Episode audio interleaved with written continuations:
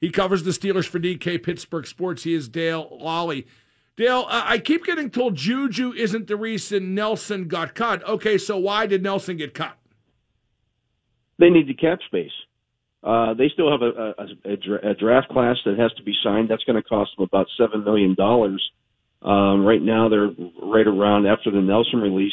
They've got around ten million dollars in cap space. So you know, it, it really even if even if they hadn't signed Juju Smith-Schuster, they still would have needed to clear cap space to sign their draft class. So there would have been no way to keep Nelson. I mean, I see where Juju got these voidable years to dilute the cap hit.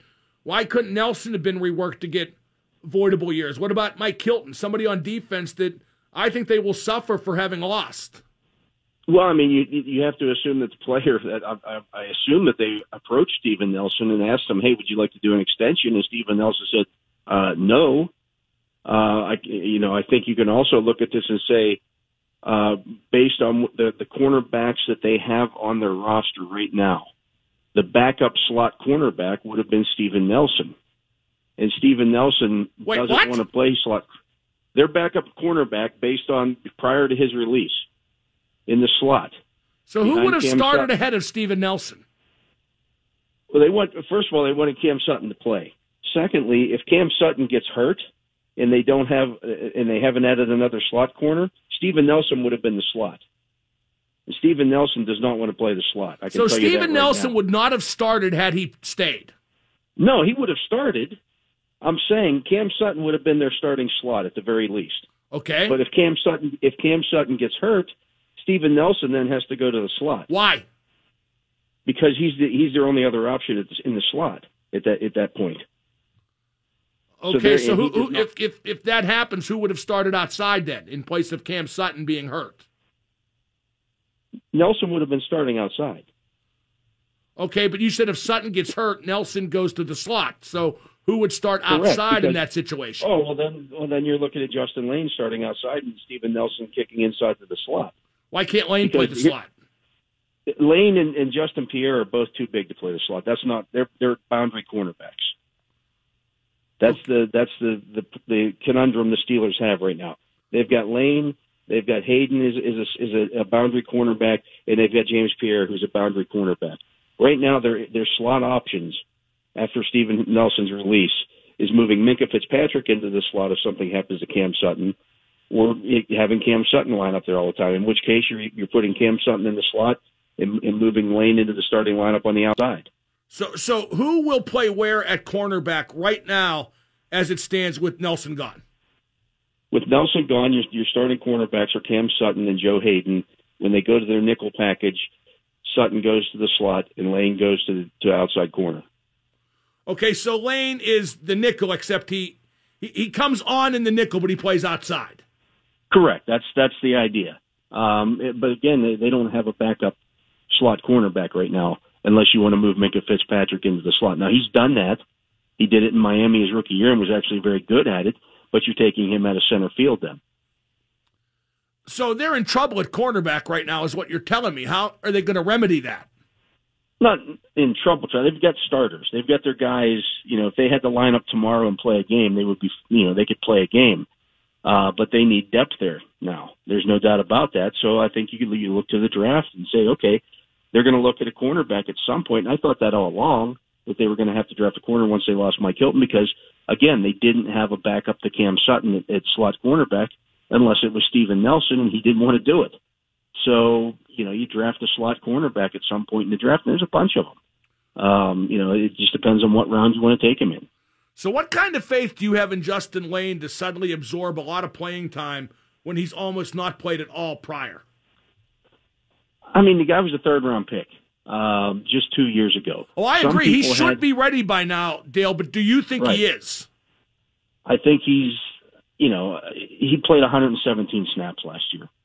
I don't know that we've seen the you know, the entire package here. If you look if you look back at Cam Sutton's career, uh, for example, he didn't play much in his first two years. He played a, little bit more than Justin Layne, and, and you know he made a jump in year three. Year three for cornerbacks, uh, it, it's such a strange position. I think I, I wrote this last week on DKPittsburghSports.com that teams are just renting cornerbacks across the league. I look back at this from 2015 to 2017, those three drafts. There were 14 cornerbacks taken in the first round of those drafts. There's only 11, uh, uh, three of them that are still with the team that drafted them.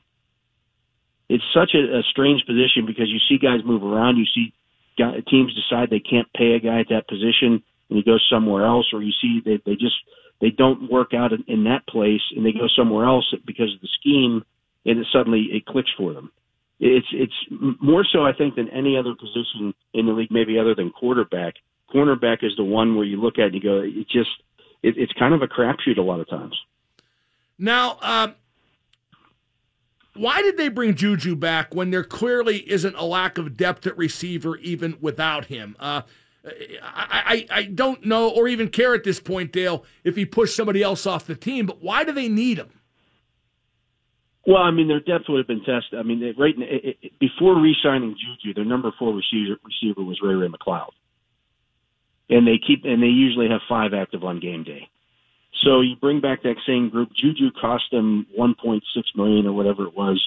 Uh, it, it's a drop in the bucket uh, in terms of, of what he actually cost them to bring him back. And you know, I mean, you keep a strength of strength in that in that situation. And again, I, I thought the same thing that you did when when both of those moves came out on Friday. That oh, they they because the numbers were the same. Well, they they they got Juju. It cost the total package was eight million dollars, and they release Steven, or they're going to get rid of Steven Nelson. He's eight point two five. But those two things aren't intertwined. They're not. They just happen to, to occur around the same time and we forget that we're only a week into this this new league year. The legal tampering period started a week ago today.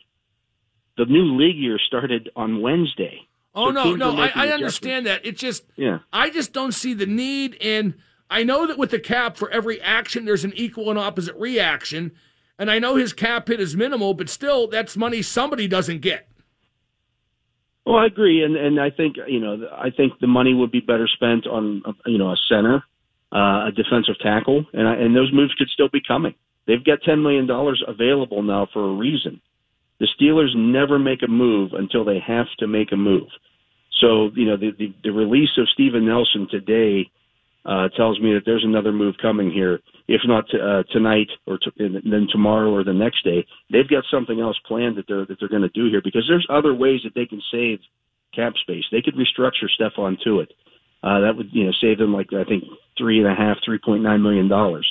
They can you know extend Joe Haden and add some some you know uh, voidable years on the end of his contract. There are things that they can do to create that cap space.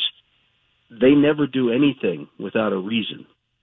And so, you know, I'm I'm, I'm looking here to, to to find the reason. I'm, I've been on the phone and talking to people, and uh, you know, there's something else coming with this. Hey, it's Kaley Cuoco for Priceline. Ready to go to your happy place for a happy price? Well, why didn't you say so? Just download the Priceline app right now and save up to 60% on hotels. So, whether it's Cousin Kevin's Kazoo concert in Kansas City, go Kevin, or Becky's Bachelorette Bash in Bermuda, you never have to miss a trip ever again. So, download the Priceline app today. Your savings are waiting.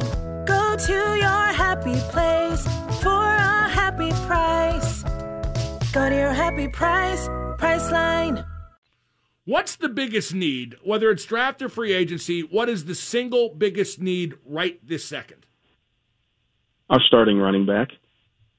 Even more I mean, so than a tackle. You you trust Chuks and Banner at the not tackles. A, not a doubt in my mind. If I, you know, they had even with James Conner, one of the, the the least talented running back rooms in the league.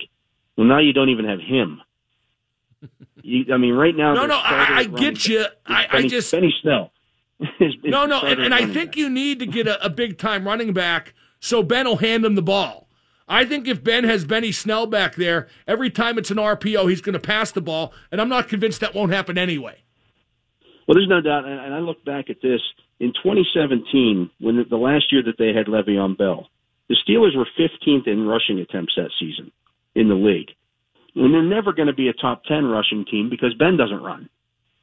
So they ran the football that year. But the two years in, in, the, in the season since then, when Ben has played a full season, they've been 29th and 31st because he doesn't trust the running backs. If he has a bell cow running back, he will hand him the ball. No, no, I right agree with that. That's the that. best argument. I I have said if Harris or Etienne are available, I would take them with that that first round pick. I just I wonder what they Javonte do if Williams one of them isn't well. available. I like Javonte Williams from North Carolina a lot as well. I think those three backs are the three backs who are every down potential every down backs in the NFL. And so if you can't get one of those guys, then you're going with a running back by committee. Um, and maybe you will be anyways, because let's remember the league's going to 17 games this year. So if you average 20 carries a game over 17 games, it's 340 touches. Oh, I know, you and that doesn't include to. passes out of the backfield. That said, if the Right, I committee mean, includes Benny Snell. I am not for that. Uh, they're they're hey, they're between a rock and a hard place, Dale. And I look at the offensive line. I think it could be real bad. I mean, if if they start with what they got right now, it could be real bad. I don't know that that's the case because I don't think Villanova or Villanueva was very good last year. Um, you know, I think Chuck Shakur for will continue to get better. Um, you know, this that was just his his first full season as a starter. I think DeCastro will bounce back. Um, you know, they need a center. I think if they get a, a you know, if they, let's say they use the money that they just cleared up to go sign Austin Reiter. Okay, now you've got a, a, a it's not going to be a great line, but I think it's comparable to what you had last year and maybe better. You know, everybody wanted Kevin Dotson in the lineup. Uh, you know, David David DeCastro was was hurt a lot last year. Maybe he comes back and he's he's completely healthy and you, and you regain that. So I think there's some potential there uh, to be better. And I think a a y- y- there's two ways to get better with for your line and improve your running game. You you get your line better, or you get a great running back. So if you get the great running back, I think that makes your line better. Oh no, I think that's the best bet. I just wonder what their approach ultimately will be. Now, is the offense really going to change much under Canada, and how? I mean, do you really believe that'll happen in Ben's last year, or do you think it'll be more of the same?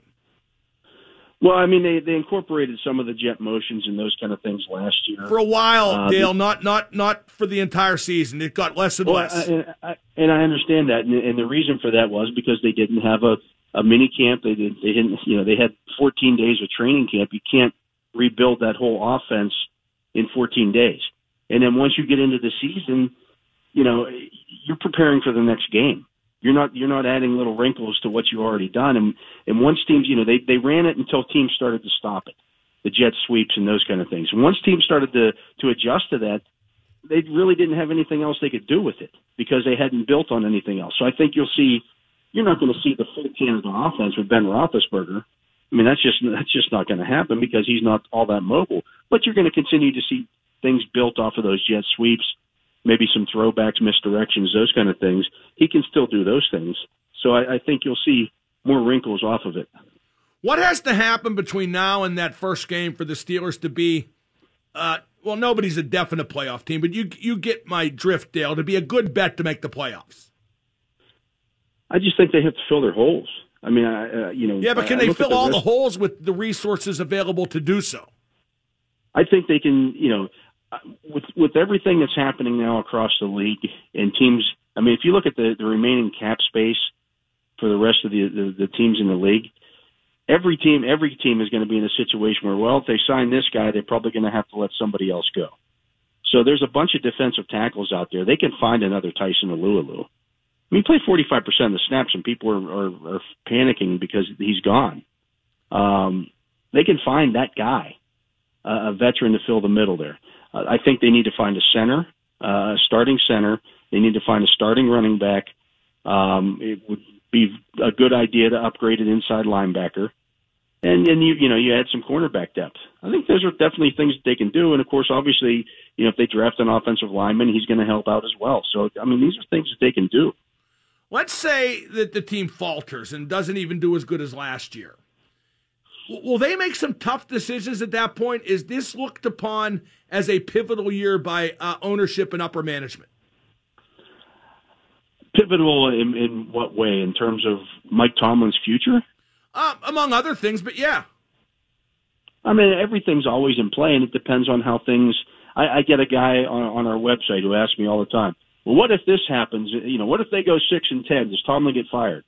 Well, tell me how they got there. You know, did, did Right. No, no, I, I know we can't speak in absolutes, but I do think, depending on how the season goes, and like you said, Dale, how they get there, I do think it's maybe past due to take a hard look at certain things. I think they will, and I think they. uh, You know, people say that the Steelers are, are set in their ways. I mean, they they, they made a, a trade. They traded a future first round draft pick for Minkah Fitzpatrick. Um, they had never done. They hadn't done that since the '60s. All right, but that's that's uh, one ex- you know, that's one exception, and, and nowhere close to being the rule. Nor should it be. Nor should it be. But they've they've done things to think outside the box in recent years. I mean, the Steven Nelson signing was the the largest signing of a free agent in team history of an outside free agent. The contract that they gave him. Now they get two good years out of him, but you know it, things change, and and so I think they've been a little more um, you know, active in, in being, you know, thinking outside the box. They would they have ever made, you know, could, could you imagine 20 years ago or even 10 years ago they trade a bunch of draft picks to move up and get Devin Bush? I mean, those in back-to-back years, they they made two very aggressive moves. Now they got good two good players out of them, but it hasn't, you know, equated into a, a championship. Um, you know, sometimes that happens, but I think that they've been proactive in, in trying to change their ways. It's not just the same old Steelers that oh they're just going to sit there and do what they always do. They've done some things outside the box in the last few years. Dale, great stuff as always. Uh, continued uh, continued intrigue for you this off season because that certainly moves the needle. And we'll talk again soon. Oh, no doubt, Mark. It's uh, I'm I'm I'm waiting anxiously to see what the next move is going to be because this has all been kind of uh, again not the Steelers' norm. There's no doubt about that. Dominoes always fall. That is Dale Lolley. I'm Mark Madden. It's now time to ask Mark anything. Uh, we got the coaches show tonight. Don't forget about that. But it's time to ask Mark anything. Dial now 412 333 WXDX. This hour with the Super Genius is brought to you by Bud Lights, proudly served at the Down There Bar on Curry Road in Baldwin. The Down There Bar for Baldwin. The Down There